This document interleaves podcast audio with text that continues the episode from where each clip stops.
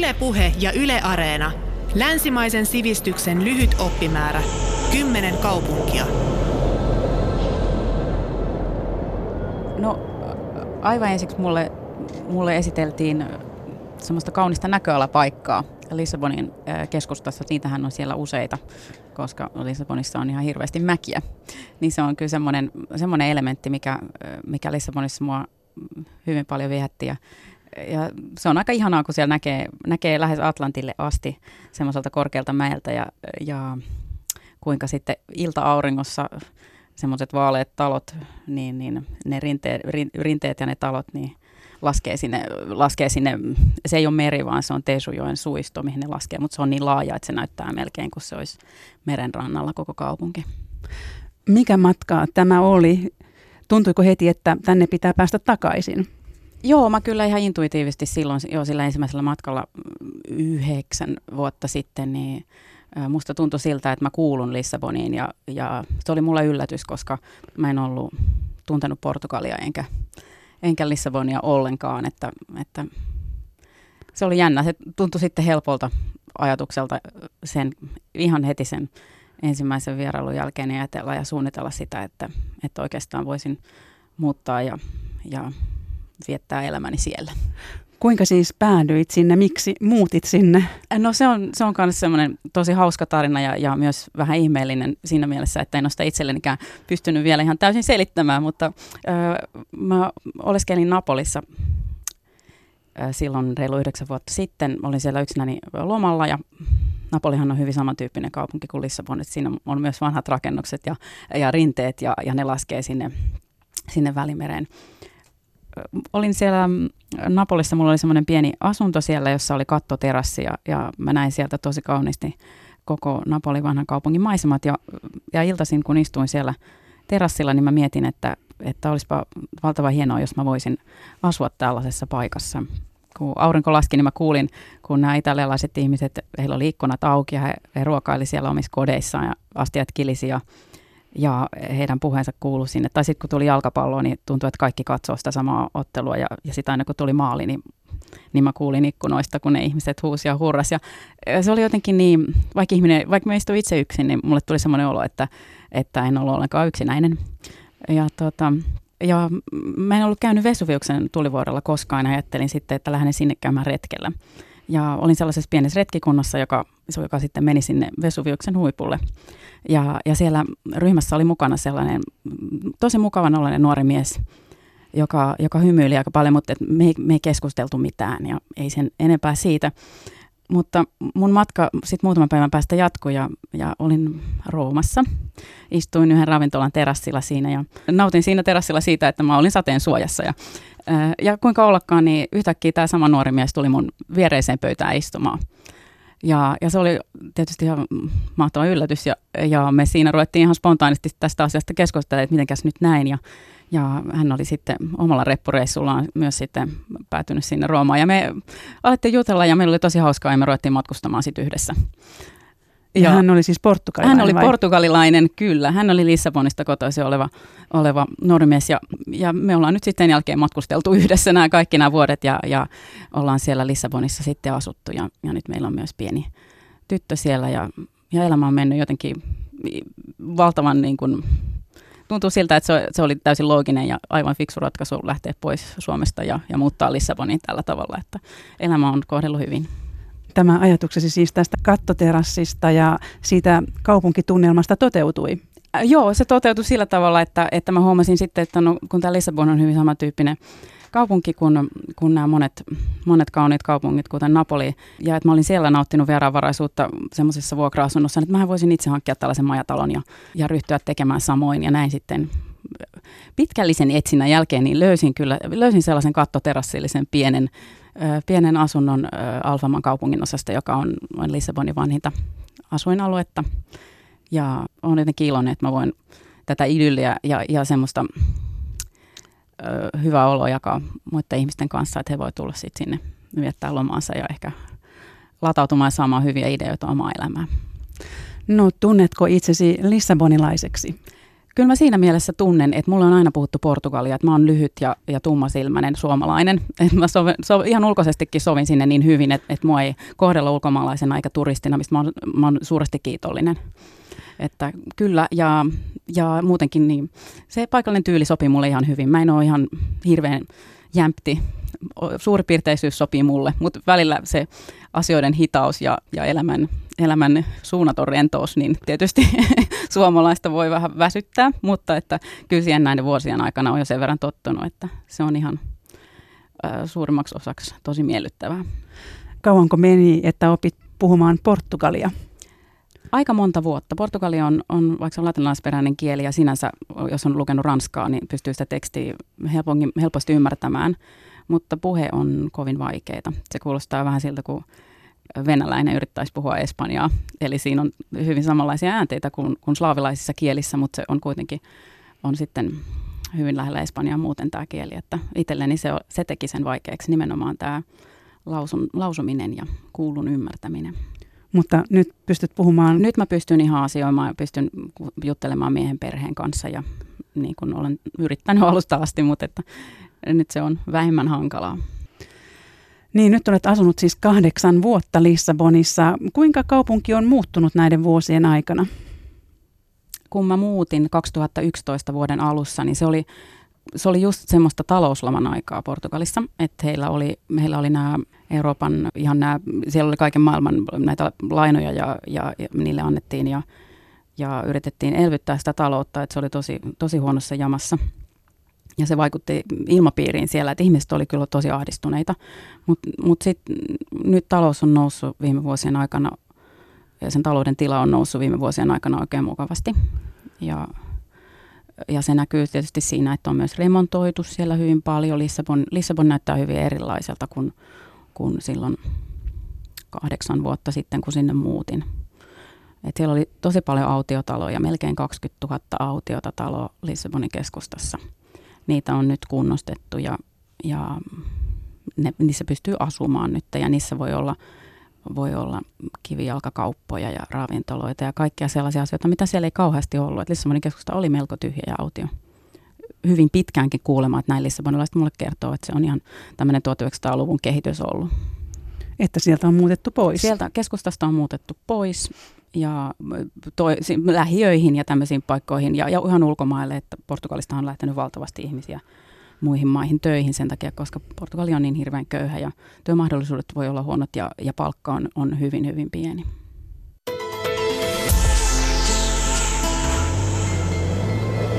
Yle Me palataan vielä myöhemmin tämän päivän Lissaboniin, mutta Anna Tiittanen, puhutaan ensin vähän nykyisen kotikaupunkisi Lissabonin historiasta. Kuinka vanha kaupunki Lissabon oikein on?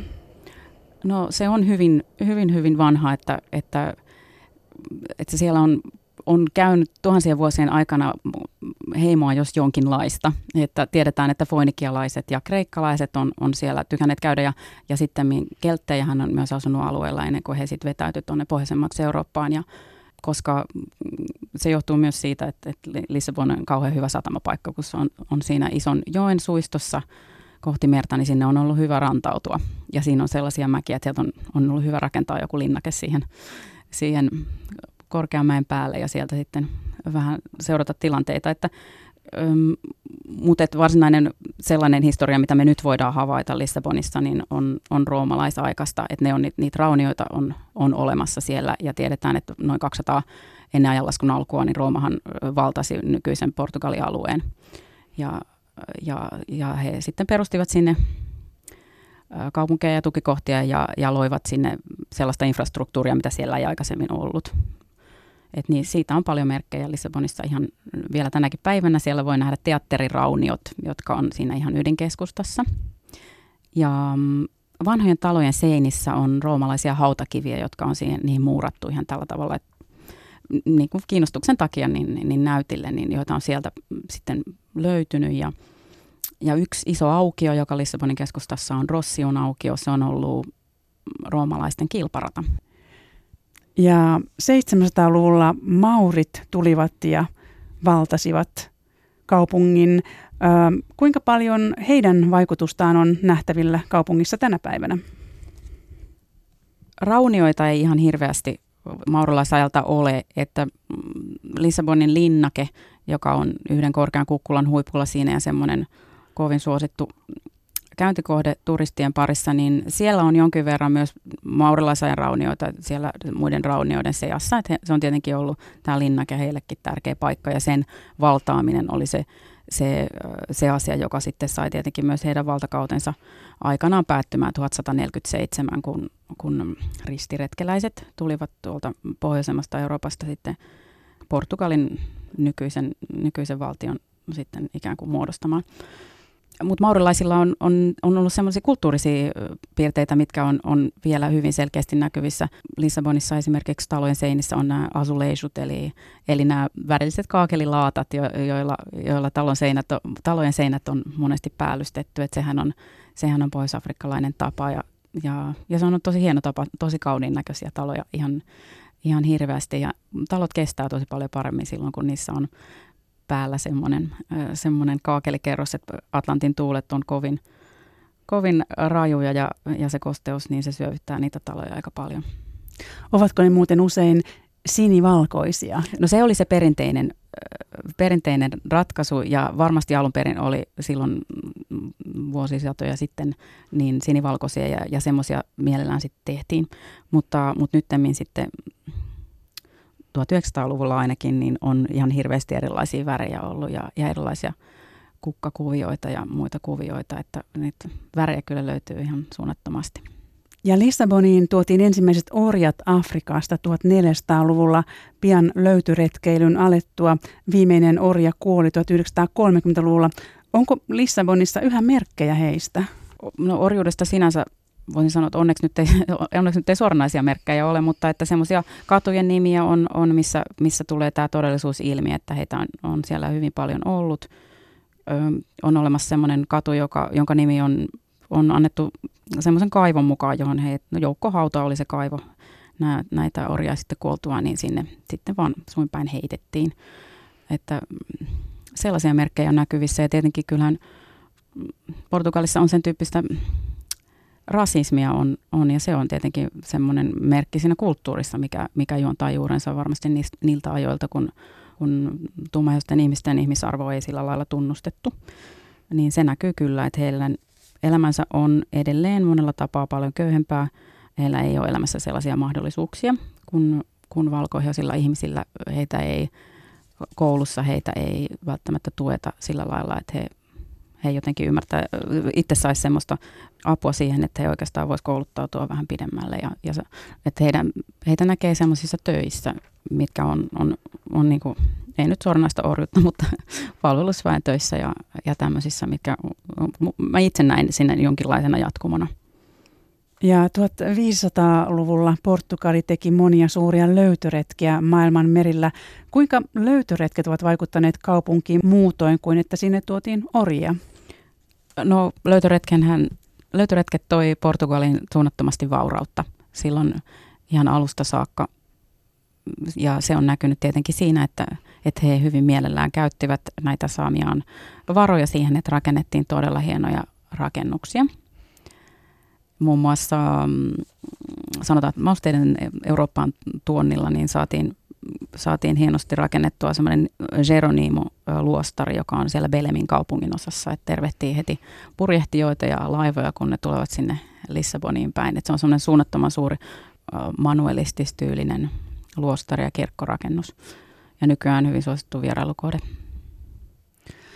Toisaalta maanjäristykset ovat runnelleet Lissabonia pahasti muun muassa 1500-luvulla vuoden 1755 maanjäristys oli kuitenkin pahin. Mitä silloin oikein tapahtui? Vuonna 1755 ensimmäinen päivä marraskuuta. Se oli pyhäinpäivä. Ja, ja katolisessa maailmassa, kuten tiedetään, niin merkity, hyvin merkityksellinen pyhä. Ihmiset olivat aamulla kirkoissa, mm, suuri osa, kun sitten tuli semmoinen 8-9 magnitudin maanjäristys Atlantin pohjalta, joka sitten vaikutti siihen, että, että koko Lissabonin alueen, alueen rakennukset niin sortuivat. 85 prosenttia Lissabonin rakennuksista niin meni mäsäksi. Ja, ja kun maanjäristys tapahtui merellä, niin siihen liittyi sitten myös tsunami. Eli hyökyaalto tuli tämän järjestyksen jälkeen ja pyyhkäsi sitten vielä kaupungin yli. Eli, eli siihen, tämä tuho oli lähes täydellinen ja, ja näin tämä iso kaupunki sitten joutui varsin heikkoon tilanteeseen. Puhutaanko kaupungissa uuden maanjäristyksen mahdollisuudesta tänä päivänä? Kyllä ihmiset aina sitä, siitä keskustelee. Mä uskon, että aika monet sitä pohtii ja, ja sitten mietitään sitä, että voisiko uusia maanjäristyksiä tulla aina 200 vuoden välein, kun se on ollut jonkinlainen sykli tunnetussa historiassa jonkin verran, mutta maanjäristyksiä ei voi ennustaa oikeasti. Että. Mutta tämä Lissabonin maanjäristys vaikutti kyllä siihen, että, että tieteen kehityksessä siihen, että, että ruvettiin tutkimaan maanjäristyksiä enemmän ja, ja, ja sitä, että voitaisiko niiden syntyä estää.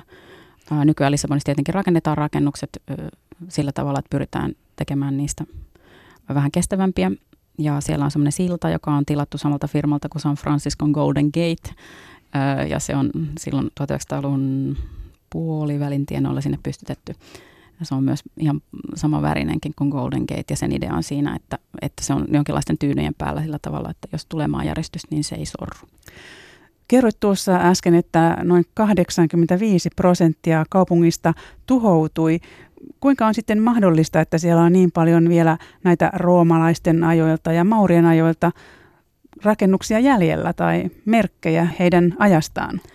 Joo, se oli niin, että vanhin, Lissabonin vanhin ja köyhin kaupungin osa säästyi. Jostain syystä näin kävi. Ja tämä oli myös aikalaisille suuri kysymys, että miten voi olla mahdollista, koska se ei ollut arvostettu kaupunginosa ja, ja siellä asuneita ihmisiä ei, ei pidetty. Ei pidetty arvosta, heitä pidettiin vähän niin kuin syntisinä, kun he ei osallistunut myöskään messuihin. Että ne ihmiset pelastuivat suuremmalla todennäköisyydellä koko, koko maanjäristyksessä, jotka ei sinne kirkkoihin sitten olleet menneet.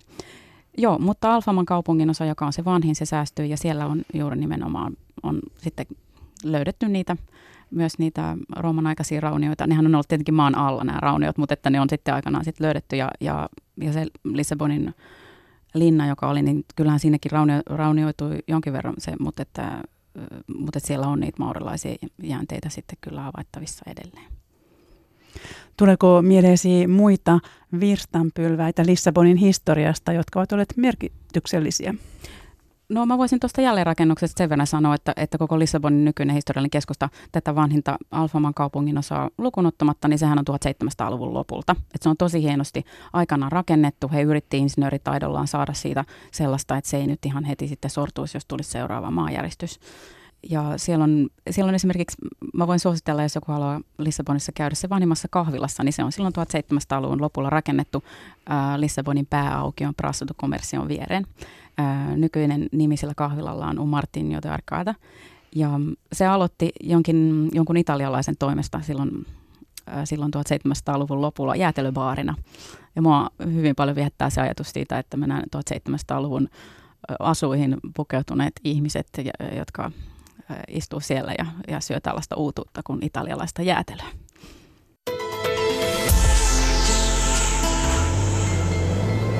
Yle puhe.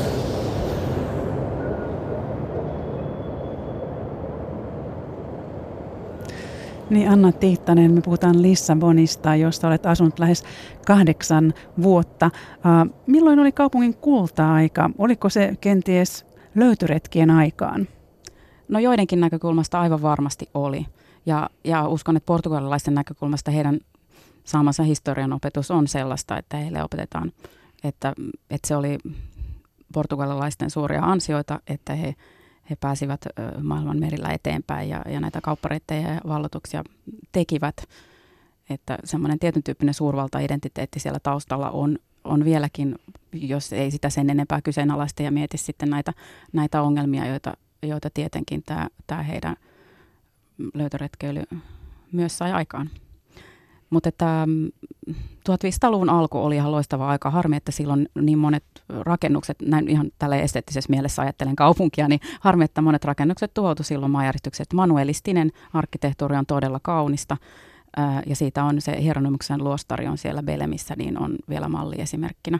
Mutta sitten jos on ihan Lissabonin ydinkeskustassa ja haluaa ihan jotain manuelistista arkkitehtuuria, niin Prasso du Commercio pääaukion vierestä lähtee yksi katu kohti Alfamaa. Ja siinä on, on toi yhden kirkon julkisivu on säästynyt maanjäristyksessä ja se on, se on hirmu nätti, että suosittelen. Mikä on mielestäsi Lissabonin tärkein ulottuvuus tällä hetkellä? Onko kaupunki jollain alalla trendisetteri? Paljonhan puhutaan siitä, että, kun, että sinne voi mennä downshiftaamaan, kun siellä on ollut tavallaan elintaso on niin alhainen, että siellä pystyy, jos, jos ei välitä suurista tuloista ja sillä tavalla, että haluaa elää vähän vähemmällä ja silti olla ihan miellyttävässä ympäristössä, niin kyllähän 240 päivää vuodessa auringonpaistetta Lissabonissa, niin onhan se semmoinen tekijä, joka tekee elämästä miellyttävämpää.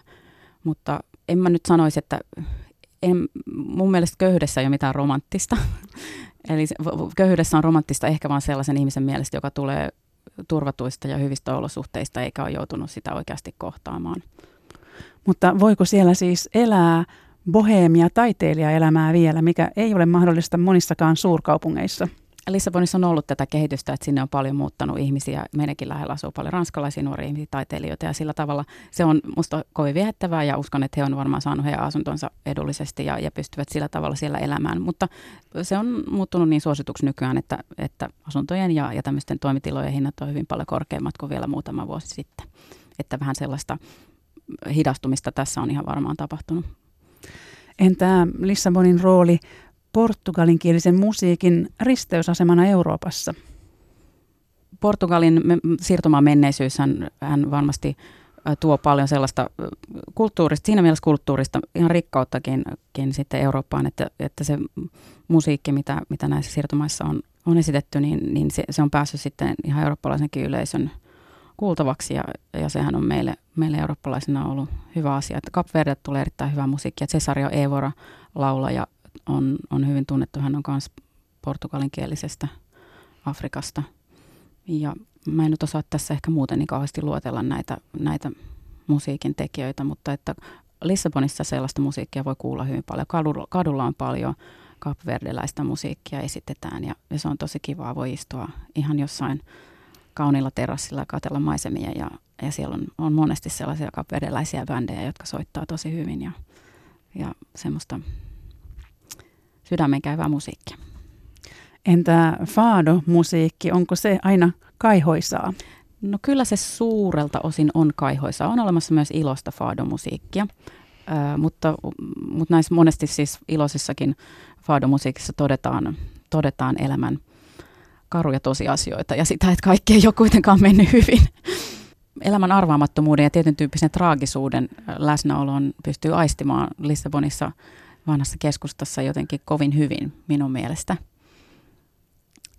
Et paitsi, että siellä on niitä hylättyjä taloja ollut paljon ja, ja jo elämää pitkälle nähneitä ihmisiä, jotka, jotka ponnistelee siellä korkeilla, korkeille mäille, ponnistelevat jyrkillä kaduilla ja, ja jyrkkiä portaita pitkin ylös omiin koteihinsa päivä toisensa jälkeen – ja jos ajattelee kaupungin historiaa, kuinka paljon sekin, jos kaupungilla olisi silmät, niin kuinka paljon se olisi jo nähnyt kaikenlaista, niin sitä ei mun mielestä Lissabonissa ollessa voi ollenkaan sivuuttaa, että, että se ei ole mikään valtavan hilpeä paikka muuta kuin ajoittain. Ja Lissabonissa on ilmeisesti aika paljon faado-baareja tai ravintoloita. Niitä yhä on enenevissä määrin on tietenkin sellaisia, joihin, joihin toivotaan ulkomaalaisten tulevan ja maksavan paljon rahaa ruuasta ja juomasta ja, ja musiikista. Mutta sitten on myös sellaisia aidompia paikkoja, joissa paikalliset ihmiset käyvät itse. Että he käy siellä kuuntelemassa, he notkuu oven suussa. Sisällä on aika hämärää eikä mitenkään kauhean trendikkään näköistä. Ja, ja sitten vähän niin kuin suomalaiset karaokessa, niin he laulaa siellä ja, ja eläytyy siihen tunnelmaan. Ja, ja muuten Fadoon ihastunut Madonnakin on ilmeisesti hankkinut kaupungista talon. Joo, hänellä se oli pitkällinen prosessi. Hän yritti etsiä itselleen sopivaa palatsia ja nyt hän on sen sitten löytänyt. Kuinka se on vaikuttanut? Onko hän muuten ainoa tällainen julkis, joka on nyt Lissabonin kukoistuksen myötä sinne muuttanut? Öm, on paljon, nyt on, nyt on aika paljon kaikkia näyttelijöitä ja tällaisia staroja, jotka on päätynyt Lissabonin sen trendikkyyden ö, ilmeisestikin houkuttelemana. mutta en, en osaa luotella nyt ihan kaikkia, mutta heistä aina välillä sitten siellä joululehdissä näkyy, näkyy kaikenlaisia uutisia. Miltä se tuntuu, kun asuu siellä? Mm, no näin ulkomaalaisena mä en voi arvostella tietenkään tätä asiaa mitenkään, mutta portugalaiset itse ottaa sen ö, hyvän tahtoisen huvittuneesti vastaan. Ja heidän mielestään, heillä on kuitenkin sen köyhyyden takia aika heikko itsetunto, niin mä uskon, että kaikki tämä on lopulta heille hyvin niin kuin semmoista sydäntä lämmittävää. Tässä on vähän ehkä sivuttukin, mutta äh, myös Lissabon on ollut esillä, kun on puhuttu siitä, että kaupungissa on turisteja riesaksi asti. Paikalliset eivät enää mahdu raitiovaunuihin. Kuinka paha tilanne on tai nähdäänkö se vaan positiivisena kuitenkin, että tosiaan rahaa tulee kaupunkiin? No tässä asiassa on kaksi puolta todellakin, että, että silloin vajaa kymmenen vuotta sitten, kun muutin Lissaboniin, se oli hyvin paljon tyhjempi ja niitä autiotaloja oli tosi paljon siellä keskustassa. Nyt sit turismi on kasvanut, sinne on tullut paljon halvempia lentoja ja, ja, ja jotenkin nyt majapaikkoja on tullut paljon enemmän ja ihmiset on löytäneet hyvät asiat Lissabonista, niin kyllähän se houkuttelee, kyllä mä ymmärrän sen ihan täysin. Turismin määrä on kasvanut niin paljon, että sinne on tullut myös tosi paljon uusia ravintoloita ja kauppoja keskustaan niihin taloihin, niihin vanhoihin rötteleihin, joita on remontoitu. Ja, mutta että onhan se ihan totta, että jos on 100 metriä jonoa johonkin pieneen keltaiseen ratikkaan, joka on saman, itse asiassa pienempi kuin se ykkösen ratikka, joka meni Käpylästä Eiraan aikanaan, niin, niin onhan se aika vastenmielistä kenelle tahansa, ei pelkästään paikallisille, vaan ihan turisteillekin. Eli, eli mä toivoisin, että nämä on tämmöisiä lieveilmiöitä, jotka sitten poistuu sillä, että ihmisille ehkä järjestetään jotain muuta, muuta mielenkiintoista ohjelmaa ja suosittelen ihan itsekin, että jos olet Lissabonin matkalla, niin älä kokeile 28 raitiovaunua, niitä linjoja on myös muita, joilla näitä vanhoja ratikoita menee. Niin tässä olet jo jonkin verran kertonut, mitä kaupungissa kannattaa tehdä, mutta mitä siellä on pakko nähdä? Lissabonissa ihan se keskusta on kuitenkin sen verran pieni, että siellä on mukava kävellä. Ja siellä voi, mun mielestä pakollinen asia on se, että lähtee ehkä nyt joiltain isommilta turistien valtaamilta kaduilta, niin hieman syrjemmälle. Semmoisia hiljaisia ja rauhallisia paikkoja löytyy paljon, missä, missä huomaa, että voi astia sellaisen rauhallisen, tosi kauniin tunnelman ja, ja voi pistäytyä jossain pienissä taska tyyppisissä ravintoloissa. Taska on semmoinen, semmoinen hyvin, hyvin pieni ravintola, jossa tarjotaan edullista paikallista ruokaa. Semmoisia on vielä paljon jäljellä ja ihmiset otetaan niissä kyllä ystävällisesti vastaan. Mä soittelen ehdottomasti, että lähde ihan keskustorin ympäristöstä, lähde hieman etäämmälle. Ei tarvi mennä monta sata metriä, kun, kun saatat löytää jotain tosi semmoista omanlaista ja kauniita näköalapaikkoja kyllä löytyy myös hyvin paljon. No kuinka luonnehtisit lissabonilaisia? Eroavatko he jotenkin muista portugalilaisista? No portugalaiset itsehän sanoo, että, lissabonilaiset on kovin suurkaupunkilaisen oloisia. Että, vähän niin kuin Suomessakin sanotaan, että kun maalaiset on niin hirveän rentoja ja ma- maalla on niin mukavaa ja siellä niin ihmiset niin, niin tuttavallisesti toisilleen puhelevat toisin kuin Helsingissä. Että vähän sama juttu siellä Lissabonissakin on, mutta itse mä en ole tätä tunnistanut näin suomalaisena. Sanoisin, että kyllä minä koen, että lissabonilaiset ovat erittäin sosiaalisia ja lämminhenkisiä ihmisiä. Runoilija Fernando Pessoa lienee maailman tunnetuin lissabonilainen. Ähm, tuleeko sinulle hänestä jotain mieleen? Joo, no Fernando Pessoa on tosiaan eli Lissabonissa 1900-luvun taitteen vuosikymmeninä ja, ja, ja hänen muistonsa on kyllä läsnä aika voimakkaasti lissabonilaisessa identiteetissä, että, että hänen asuinpaikkojaan niin todellakin muistetaan kaiken seinälaatoin ja, ja on olemassa myös museo hänen muistolleen. Ja sitten, koska Fernando Pesso oli tämmöinen henkilö, joka viihtyy erinomaisen paljon ulkosalla ja terasseilla, jossa hän nautti kaikenlaisia virvokkeita ja, ja mietti näitä runojaan, niin, niin hänellä on yhden Cafe Brasileiran edustallaan siinä oma patsas hänelle, kun hän siellä niin paljon vietti aikaa. Mutta hän, hän myös kävi tässä mainitsemassani Lissabonin vanhimmassa kahvilassa Martin de Arcadassa, joka on siinä Praça du Comercio aukion vierellä. Siellä ei ole hänelle patsasta kylläkään, mutta että paljon löytyy näitä, näitä paikkoja. Entä kuinka luonnehtisit Lissabonin sielua, jos ajatellaan, että kaupungilla on sielu? No näin Fernando Pessoasta puheen, puheen ollen, niin, niin mun mieleen tuli eräs hänen runonsa. Ja voisin ajatella, että jos kuvailisin Lissabonin sielua, niin sanoisin, että mä näkisin silmissäni sellaisen jo, jo hyvin paljon ikääntyneen naishenkilön, joka asuu sellaisessa kaakelein vuorotussa talossaan. Ja hän kuuntelee siellä faadomusiikkia ja pohtii kaikkea, mitä hän on elämänsä aikana nähnyt, niin monenlaisia tapahtumia ja muuta. Ja, ja hän siteeraa Fernando Pessoan runoa, jossa sanotaan, että tutu valea pena se alma noe pekena, mikä tarkoittaa, että mm, kaikki on kannattavaa, kaikki on vaivan arvoista, jos sielu vain ei ole pieni.